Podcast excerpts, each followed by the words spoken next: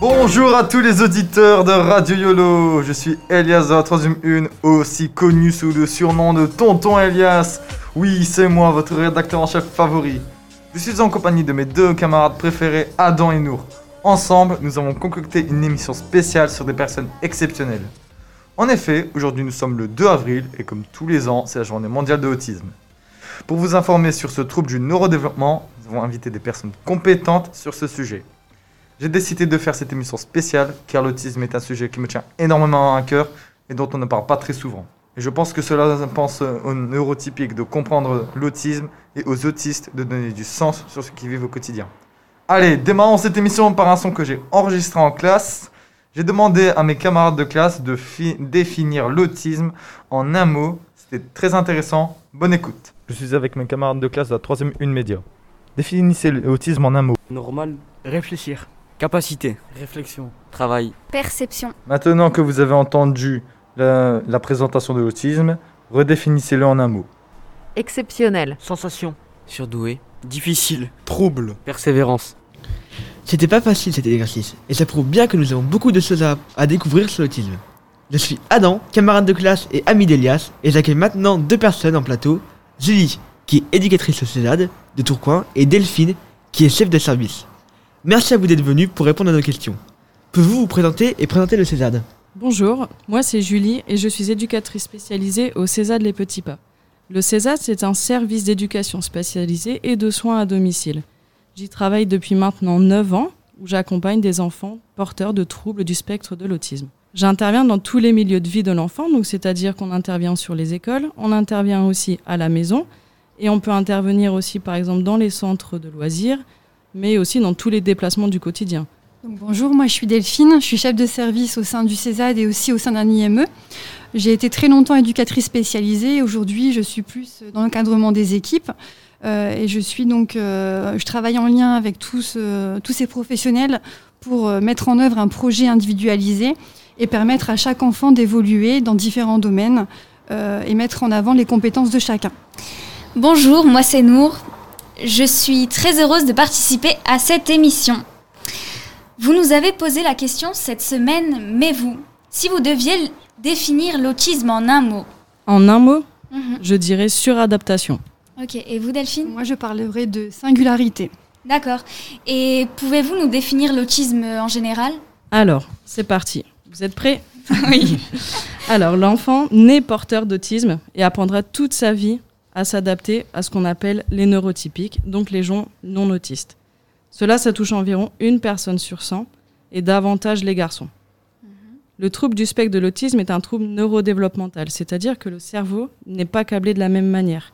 Il analyse les informations reçues d'une autre façon. On ne connaît pas encore les causes exactes et elles semblent être multiples. Le trouble du spectre de l'autisme est caractérisé par une dyade, c'est-à-dire, donc on parle surtout d'un trouble déficit de la communication et des interactions sociales, j'y reviendrai juste après pour expliquer exactement ce que c'est, et un caractère restreint et répétitif des comportements et des intérêts. Donc pour le déficit de la communication et des interactions sociales, on parle d'une anomalie de la communication verbale et non verbale, et des, difficultés à comprendre les codes sociaux, partager les pensées et les émotions des autres personnes. Pour le caractère restreint, en fait, c'est tout simplement le fait de, de s'intéresser à quelque chose de très particulier de manière très forte et très intense, et de tout connaître vraiment sur ce sujet.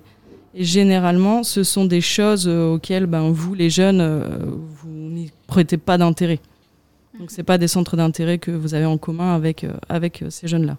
Et les comportements répétitifs ils peuvent souvent se manifester de différentes manières, comme des stéréotypies motrices ou verbales, ou par des routines très précises et très journalières. Vous pouvez nous donner un exemple? Par exemple, tout simplement, un, un jeune porteur d'autisme a besoin d'une routine très guidée, euh, c'est-à-dire le matin, je me lève à telle heure, je prends mon petit déjeuner, je prends ensuite ma douche, etc.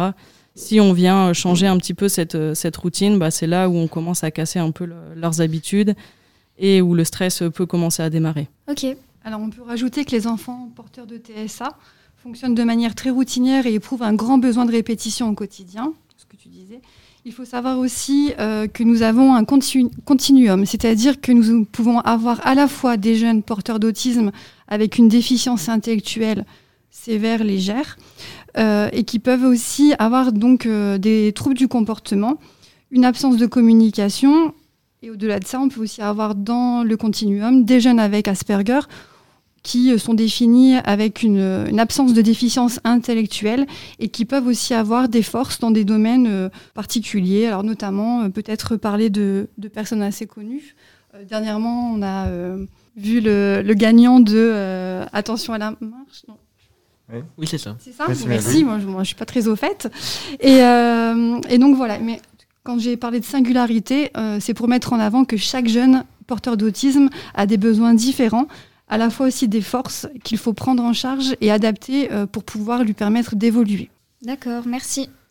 Comment accompagnez-vous les personnes porteurs d'autisme dans leur vie de tous les jours? Alors justement, on va commencer par une petite nuance euh, tout de suite. Moi, personnellement, en tant que Césade, on n'intervient pas dans la vie de, de tous les jours. Donc je vous propose de- d'écouter euh, Delphine plutôt sur le quotidien des enfants qui sont en IME, qui ne peuvent pas être scolarisés. Et après, moi, je ferai le parallèle euh, avec euh, les enfants qui peuvent être scolarisés. Effectivement, au sein d'un IME, donc, qui s'appelle un institut médico-éducatif, nous accompagnons des enfants âgés de 5 à 20 ans. Euh, ils sont accueillis chaque jour au sein de notre établissement et bénéficient d'un accompagnement pluridisciplinaire, donc à la fois des psychologues, une enseignante spécialisée, une infirmière.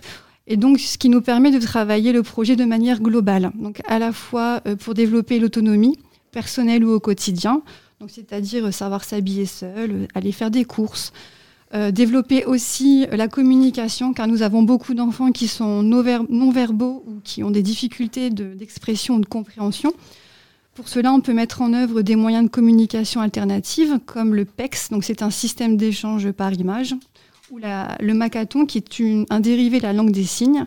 On va aussi développer tout ce qui est l'accès au loisir, le bien-être, le sensoriel.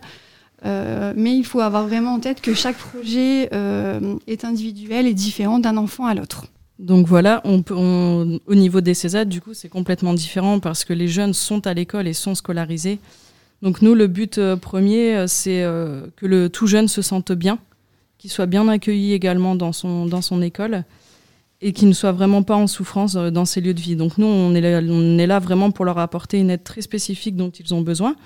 On va les aider dans la communication, dans l'autonomie au quotidien, dans les règles de vie de classe aussi, parce que être dans une classe, être élève, ben pour les, jeunes porteurs d'autisme, ça s'apprend, c'est pas inné. Et on aide aussi à comprendre sa différence. Donc c'est très important quand ils sont en capacité de comprendre leur différence et d'en faire une force justement et plus une, et plus une faiblesse, parce que généralement ils considèrent ça comme une faiblesse. Ensuite, du coup, c'est pour nous, c'est un gros travail de partenariat entre la famille, parce qu'on recueille les attentes euh, des parents, de la famille, du jeune aussi quand il est capable de les donner.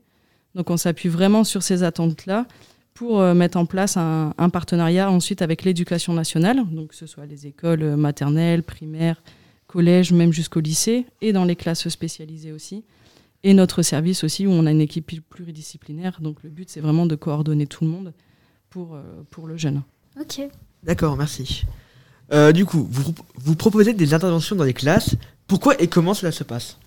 Alors effectivement, j'interviens dans les classes, euh, pas dans toutes les classes. hein. Euh, je- C'est vraiment au besoin de, l'enfant. Quand le jeune il est autonome et qu'il n'a pas besoin de nous, bah, on va pas aller créer ce qu'on appelle un surbesoin. Donc on lui fait confiance et on, le laisse gérer. Généralement, on fait une évaluation. Donc on va observer, on regarde ce qui fonctionne, ce qui fonctionne moins bien. Et en fonction de ça, on vient apporter une aide spécifique, euh, surtout à l'équipe pédagogique qui souvent est démunie hein, face, euh, face à cette problématique et qui ne sait pas comment réagir. Donc le but, c'est vraiment de venir appuyer l'équipe pédagogique, de faire des sensibilisations à l'autisme, comme on a pu faire euh, récemment pour vous. Et voilà, et dédramatiser surtout ce, trouble du spectre de l'autisme et mettre en place les, bonnes choses et les bonnes actions. Quoi. Ok. Et qu'avez-vous pensé de la sensibilisation qui a été faite au collège sur l'autisme? Alors moi j'ai trouvé ça très intéressant et je trouve que c'est très important de, de faire ce genre de sensibilisation, de comprendre l'autisme, parce qu'effectivement c'est un trouble complexe et spécifique. Euh, comme on, vous l'a dit tout à l'heure, ben, tous les autistes sont différents. Donc on ne peut pas venir vous faire une sensibilisation sur euh, de l'autisme euh, voilà, de manière très technique. Donc il faut comprendre que ben, ils, ont tous leur spécificité. Et le fait de mettre des mots, je trouve, sur ce trouble, ça permet à mieux de chacun de comprendre la différence et d'ajuster son comportement pour avoir une attitude bienveillante envers ces jeunes.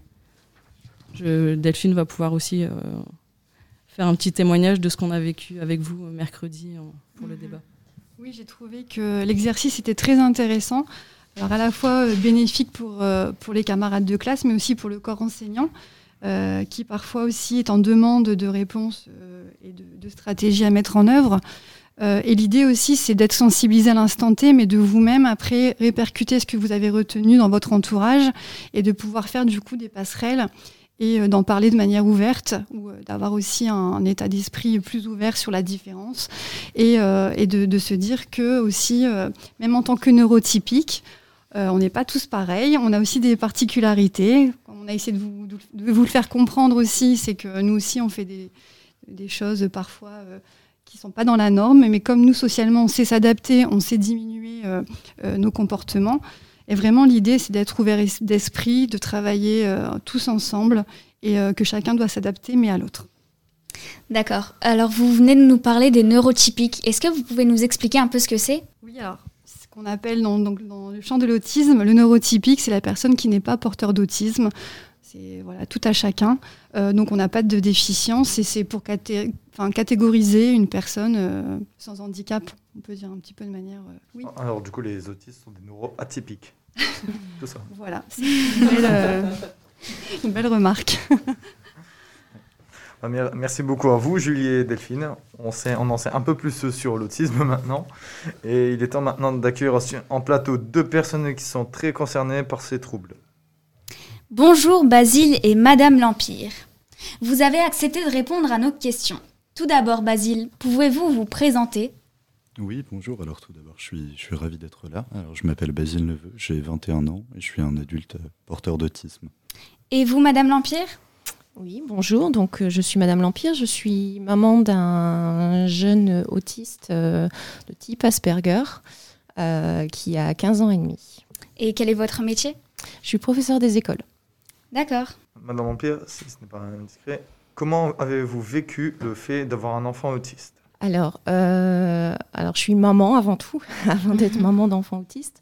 Euh, disons qu'il y a eu vraiment deux grosses étapes avant diagnostic et après diagnostic, parce qu'il faut savoir que mon, fils a été dia- diagnostiqué à 9 ans et demi. Euh, j'ai quand même très très rapidement euh, perçu qu'il voilà, y avait des difficultés. Donc dès qu'il est rentré à l'école, en fait, à deux ans et demi, donc toute cette période entre ces deux ans et demi et ces neuf ans et demi, j'étais assez désorientée parce que moi, je, cherchais des réponses et je, n'arrivais pas à trouver euh, les, personnes euh, qui pouvaient m'apporter ces réponses. Donc c'était, ça a été une période assez compliquée. Euh, voilà, c'était une bataille hein, pour vraiment comprendre les choses. Donc j'avais malheureusement pas été très bien conseillée à l'époque et, de, par ce fait, il y avait peu d'évolution également dans le comportement de, de Raphaël. Euh, donc euh, j'ai fini euh, par réussir à pousser la bonne porte. Donc en fait, j'ai contacté le centre ressources autisme. Euh, donc là, bon, c'était encore très long parce qu'il y a des délais malheureusement qui sont très longs.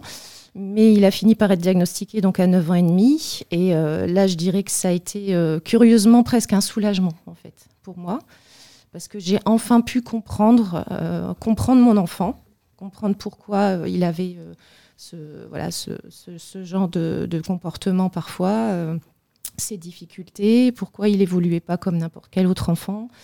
Et on a, j'ai enfin pu euh, faire le nécessaire pour adapter euh, l'accompagnement et les aides. Et à partir de là, l'évolution a été euh, fulgurante. Donc c'était plutôt un soulagement? Oui, voilà, c'est ça. Ça a été plutôt un soulagement. Alors après, ça reste une bataille euh, permanente parce qu'il y a de, voilà, euh, toujours une bataille administrative parce qu'on est tout le temps dans les dossiers, dans les demandes. Euh, toujours une bataille aussi pour apporter le, maximum d'aide et la- l'aide la plus adaptée. Donc, toujours se poser la question est-ce qu'on fait bien les choses? Est-ce qu'on en fait assez? Est-ce qu'on en fait trop? Mais bon, après, je pense que c'est aussi un questionnement que peut avoir n'importe quel parent. Mais euh, voilà, encore plus, je pense, quand on est euh, maman euh, d'un enfant porteur d'autisme. Ouais, On va vous poser des questions. Basile, Basile, comment s'est passé votre parcours scolaire et quels sont les obstacles que vous avez dû franchir? Alors, euh, mon parcours scolaire fut quelque peu sinueux euh, dès les prémices, euh, mon entrée en CP, euh, ayant acquis la, la lecture et l'écriture, mais pas les, les habiletés de, de communication sociale, je me suis rapidement retrouvé euh, mis à l'écart. Euh, S'en est suivi une réorientation vers un établissement euh, plus adapté au fait des, des jeunes différents. Euh, quand bien même j'avais pas conscience de ma différence jusqu'alors, j'ai eu un diagnostic d'HPI euh, à l'âge de 6 ans. Je n'ai appris mon autisme que très tardivement, ce qui, ce qui a amené quelques embûches. Donc, une fois le- l'école primaire terminée, je me suis réorienté vers un, collège classique, euh, étape délicate, euh, euh, perte de sens, petit à petit désintérêt, incompréhension, puis déscolarisation à partir du lycée. On passait par des, grandes phases de, questionnement, de dépression, de doute, en s'en mettant plein, la figure pour être modérément vulgaire, euh, car on n'a pas, de sens euh, quant à ce comment on fonctionne. Euh, suite à ça, j'ai passé mon, baccalauréat en candidat libre hum, pour me réorienter rapidement vers quelque chose qui me plaisait. J'ai pris du temps pour, me renseigner sur, les formes alternatives et adaptées d'éducation, n'ayant pas trouvé mon, parcours agréable.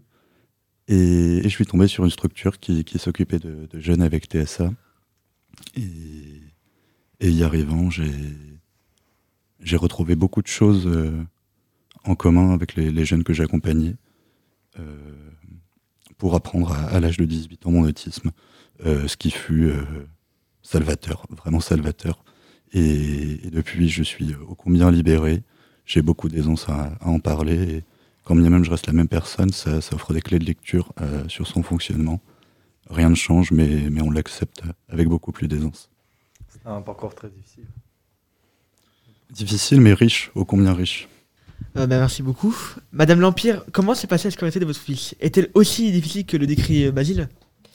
Euh, alors oui, ça a été, euh, ça a été compliqué, euh, surtout tant qu'il n'avait pas euh, les accompagnements euh, nécessaires. Euh, il, a, il était très longtemps aussi euh, isolé.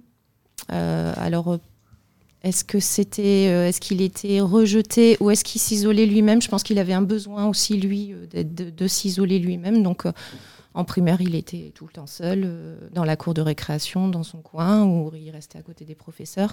À l'entrée au collège également, les premières années, euh, il s'isolait des- sur, les, temps d'interclasse, le midi ou aux récréations. euh, euh, il cherchait toujours un endroit pour s'isoler, pour rester seul. Il n'avait pas beaucoup d'amis. Lui-même, petit, disait qu'il n'en avait pas besoin. Et puis petit à petit, c'est venu. Il, a, compris que. A compris. Il a ressenti quand même un besoin d'aller vers les autres. Donc, ce qui n'a pas été facile et ce qui n'est pas encore facile pour lui aujourd'hui. Mais, euh, mais voilà, il progresse, euh, il progresse à ce niveau-là. Et, euh, au niveau de la scolarité, voilà, donc il y a, y y a le, le côté relation avec les autres et il y a aussi le côté scolaire. Voilà, qui il est très fatigable, il est très euh, sensible également à l'environnement. Donc, euh, euh, une journée au collège pour lui, c'est très compliqué parce que il y, a, du monde, il y a du bruit, il y a du mouvement. les, déplacements entre les cours, par exemple, ça le, fatigue beaucoup, ça le perturbe beaucoup. Voilà, donc une journée très très fatigante pour lui. Donc c'est surtout ça aussi qui est difficile à gérer, c'est l'environnement et, euh, et, la, et la charge, euh, la charge de travail euh, d'une journée, euh, d'une journée de collégien. Quoi.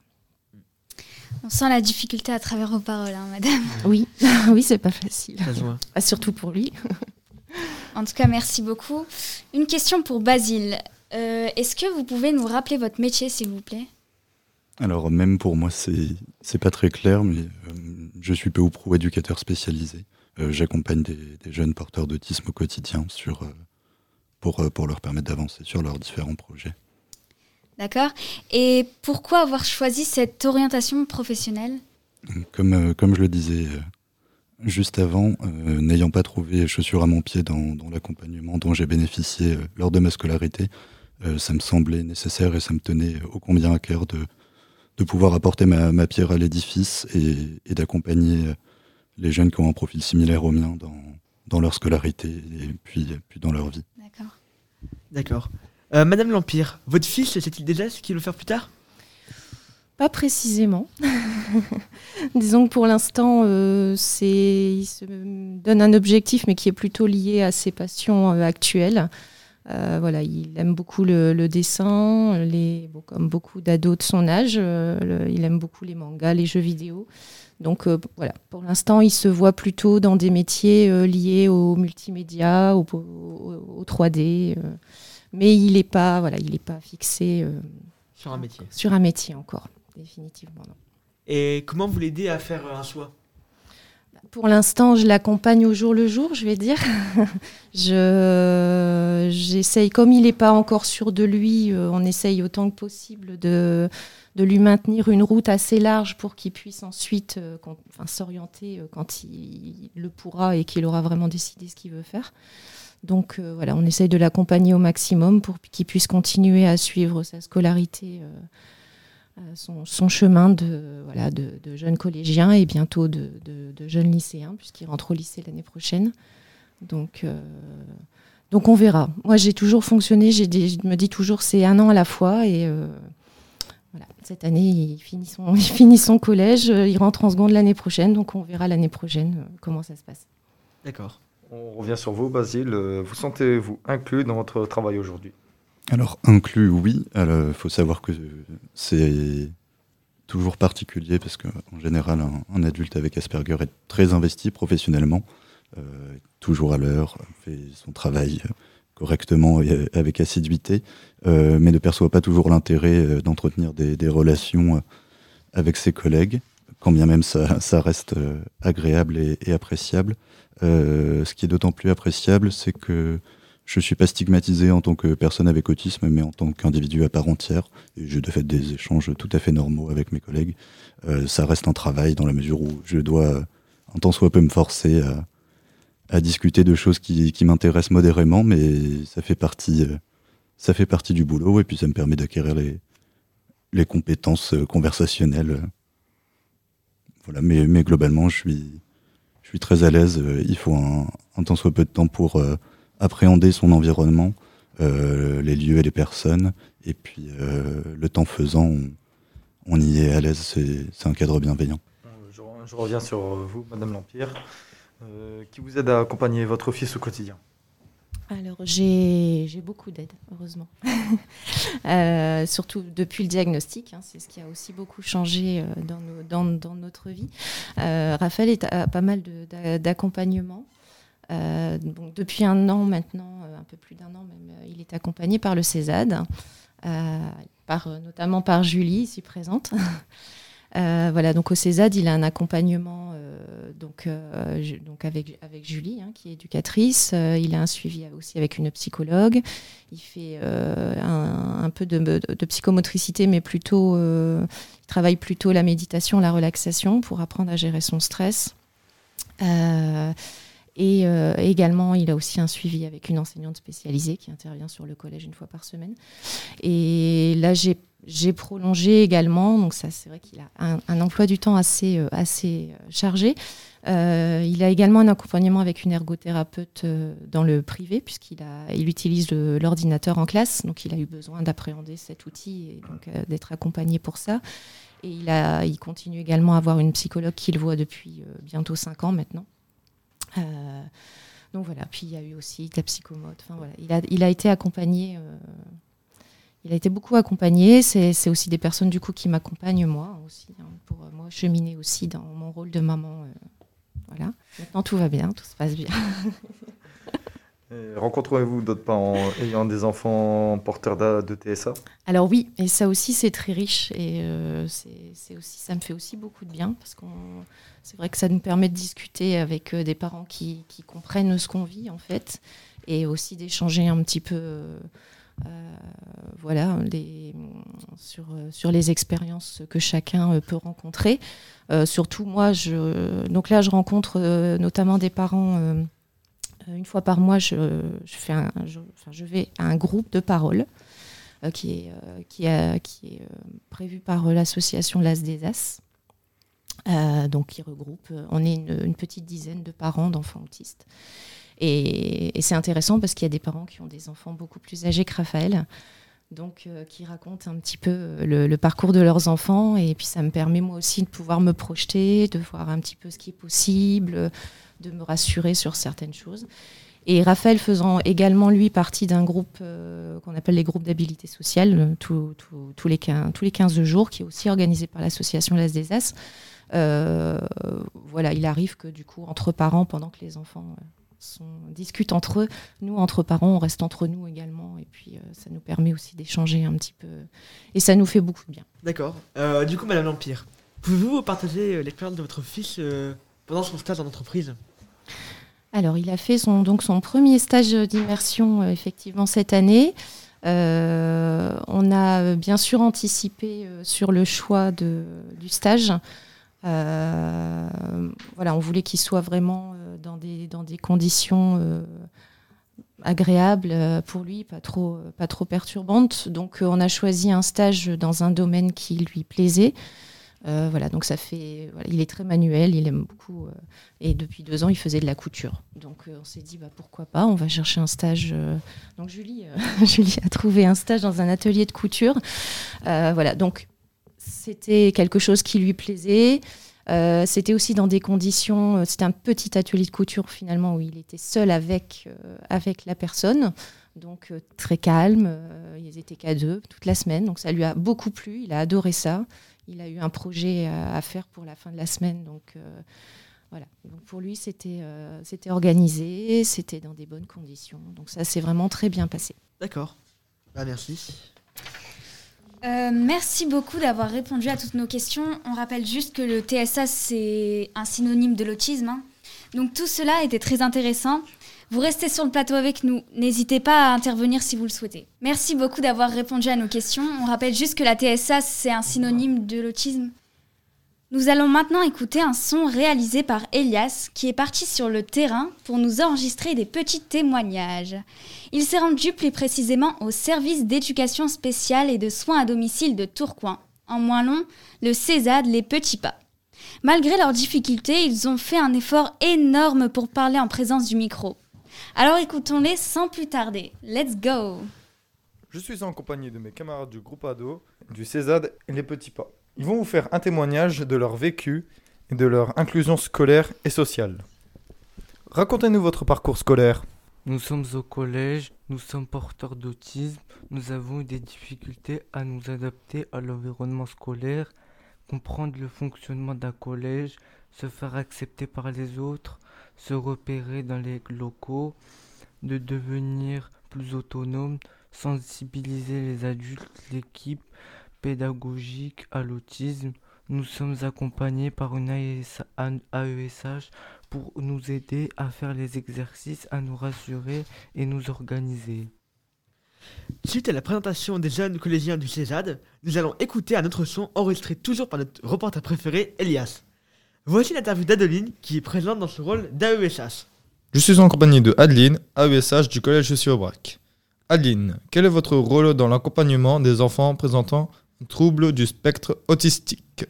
Alors moi, mon rôle d'AESH auprès d'élèves autistes, c'est d'être rassurante, prendre le temps de discuter et faire en sorte euh, qu'ils gardent confiance en eux, et de s'assurer que leur scolarité se passe le mieux possible. C'est aussi faire en sorte euh, d'être disponible à tout moment pendant les heures de cours, car un moment de stress, d'angoisse ou même de chagrin peut arriver à tout moment. Être AESH, c'est aussi partager des moments de joie, et c'est un réel plaisir. Je pense que c'est une belle leçon de vie et chaque rencontre est un pur bonheur. Et c'est ce que j'aime le plus dans mon métier. Et je me, considère, je me considère comme chanceuse de pouvoir faire un petit bout de chemin avec chacun d'entre eux. Voilà. collégiens du CESAD sont de retour pour nous faire part de leur réaction sociale, de leur relation sociale au collège. On les écoute. Avez-vous des relations sociales? Des copains? C'est difficile de se faire des amis, il est difficile de faire confiance aux autres, cela demande beaucoup d'efforts de s'inclure dans un groupe d'amis. Certains arrivent à avoir euh, une petite bande de copains, mais d'autres ont du mal. Il faut que nos amis euh, nous acceptent comme nous sommes. Nous devons euh, trouver euh, des centres d'intérêt communs pour avoir des amis. Vous connaissez l'As des As, un nom stylé pour dire l'association des Asperger. Elias, notre reporter de terrain, a interviewé Anne, éducatrice spécialisée, pour qu'elle nous explique l'aide proposée aux autistes Asperger. Nous sommes maintenant en compagnie de Anne qui travaille pour l'association de l'As des As. Qu'est-ce que l'association de l'As des As apporte aux jeunes autistes dans leur inclusion sociale? Dans le cadre de l'association L'As des As, j'anime des groupes d'habileté sociale. Ces groupes accueillent des jeunes présentant un syndrome d'Asperger ou de l'autisme sans déficience intellectuelle ayant le même âge. Donc ils ont lieu un samedi toutes les deux semaines de septembre à juin. Je recueille avec la famille et le jeune accompagné les besoins et les attentes qui me permettent d'établir des thématiques sur lesquelles nous travaillerons comme la conversation, la réciprocité sociale, la puberté, la communication non verbale, la compréhension des codes sociaux. Les groupes sont un lieu d'échange où les jeunes peuvent exprimer les difficultés qu'ils rencontrent au quotidien ou des situations qu'ils ne comprennent pas. Les jeunes se sentent écoutés, compris et soutenus, trouvant ensemble des outils, des stratégies répondant à leurs difficultés. Les groupes offrent un espace d'expression libre, d'entraide et de partage d'expériences favorisant les compétences sociales de chacun. Écoutons également les camarades du CESAD qui nous expliquent à quoi sert le CESAD. Vous êtes accompagné par un CESAD. Qu'est-ce que cela vous rapporte? Le, le CESAD permet d'accompagner des enfants et jeunes autistes. Le CESAD intervient au domicile, au collège et dans ses locaux. Il y a différents professionnels, psychologues, éducatrices spécialisées, psychomotriciennes, enseignantes spécialisées, orthophonistes et assistantes sociales. Nous venons au CESAD pour devenir plus autonomes, pour nous aider dans notre scolarité, pour se sentir mieux, pour gérer notre stress, avoir plus confiance en nous et nous aider de nos re- dans nos relations sociales. Chacun de nous a un projet individuel et personnel. Passons maintenant à un petit jeu. Quelques élèves du collège sont présents dans notre studio. Nous allons tester leurs connaissances. Vous êtes prêts? Oui. Nous allons vous lire la description des personnages célèbres, réels ou fictifs. À vous de nous dire leur nom. Personnage de fiction autiste, c'est un brillant détective de la série britannique, consultant qui aide Scotland Yard à résoudre des enquêtes ardues. En utilisant ses dons d'observation et de déduction associés aux technologies actuelles comme Internet ou les téléphones portables. Il est le colocataire d'un héros de guerre et invalide qui se prénomme le Dr Watson. Qui est-ce? Des idées? Sherlock Holmes. C'est ça. Et c'est une bonne réponse. J'ai eu peur. Ok, la prochaine. Vous êtes prêts? C'est un gamer passionné qui a développé durant son enfance une fascination pour les insectes qu'il attrape et collectionne chaque été. C'est son goût de la chasse aux insectes qui inspira plus tard sa plus célèbre création, les Pokémon. Est-ce que quelqu'un connaît? Oui Satoshi Tajiri. Bravo. On passe au prochain. Du coup, euh, c'est un informaticien connu. Il a créé le plus grand réseau social au monde, Facebook. Lui, il est plutôt connu, ça va être facile. Personne? Vous n'êtes pas sérieux. Mark Zuckerberg. Oh, bonne réponse. Excellent Ils sont plutôt forts, nos invités. Hein. Oui, en effet.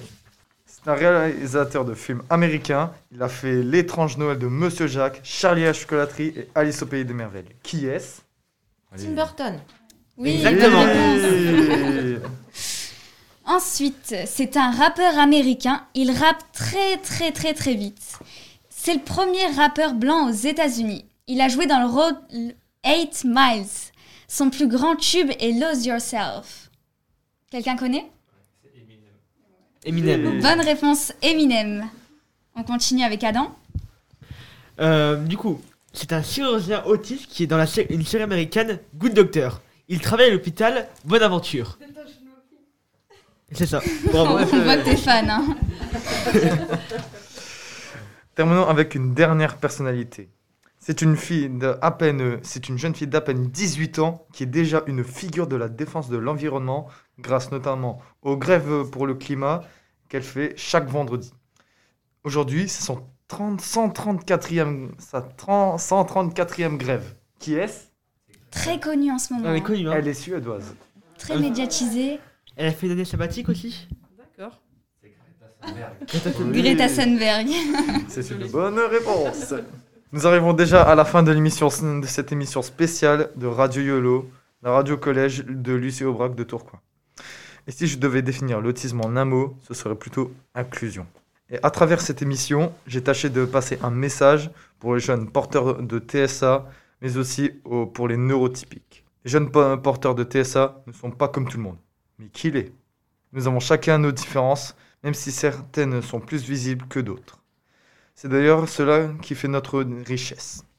C'est vrai que nous, porteurs d'autisme, nous devons doubler nos efforts. Nous devons nous adapter à de différents environnements, à l'école, au travail, dans la société. Tous ces efforts quotidiens sont épuisants. Et quand nous rentrons chez nous le soir, nous sommes épuisés à nous adapter en permanence. Cela fait de nous des personnes très courageuses pour nous adapter à votre normalité. J'espère que vous aurez pris du plaisir à écouter Radio Brac, notre euh, Radio YOLO, pardon, notre émission que vous y aurez trouvé de l'intérêt. L'émission est disponible sur Lucisphère, la radio web du collège, et n'hésitez pas à la partager sur vos réseaux sociaux et à vos amis. Merci à tous ceux qui ont participé de près ou de loin cette émission, et particulièrement Julie, qui était, qui était sa première expérience de radio. Et bravo.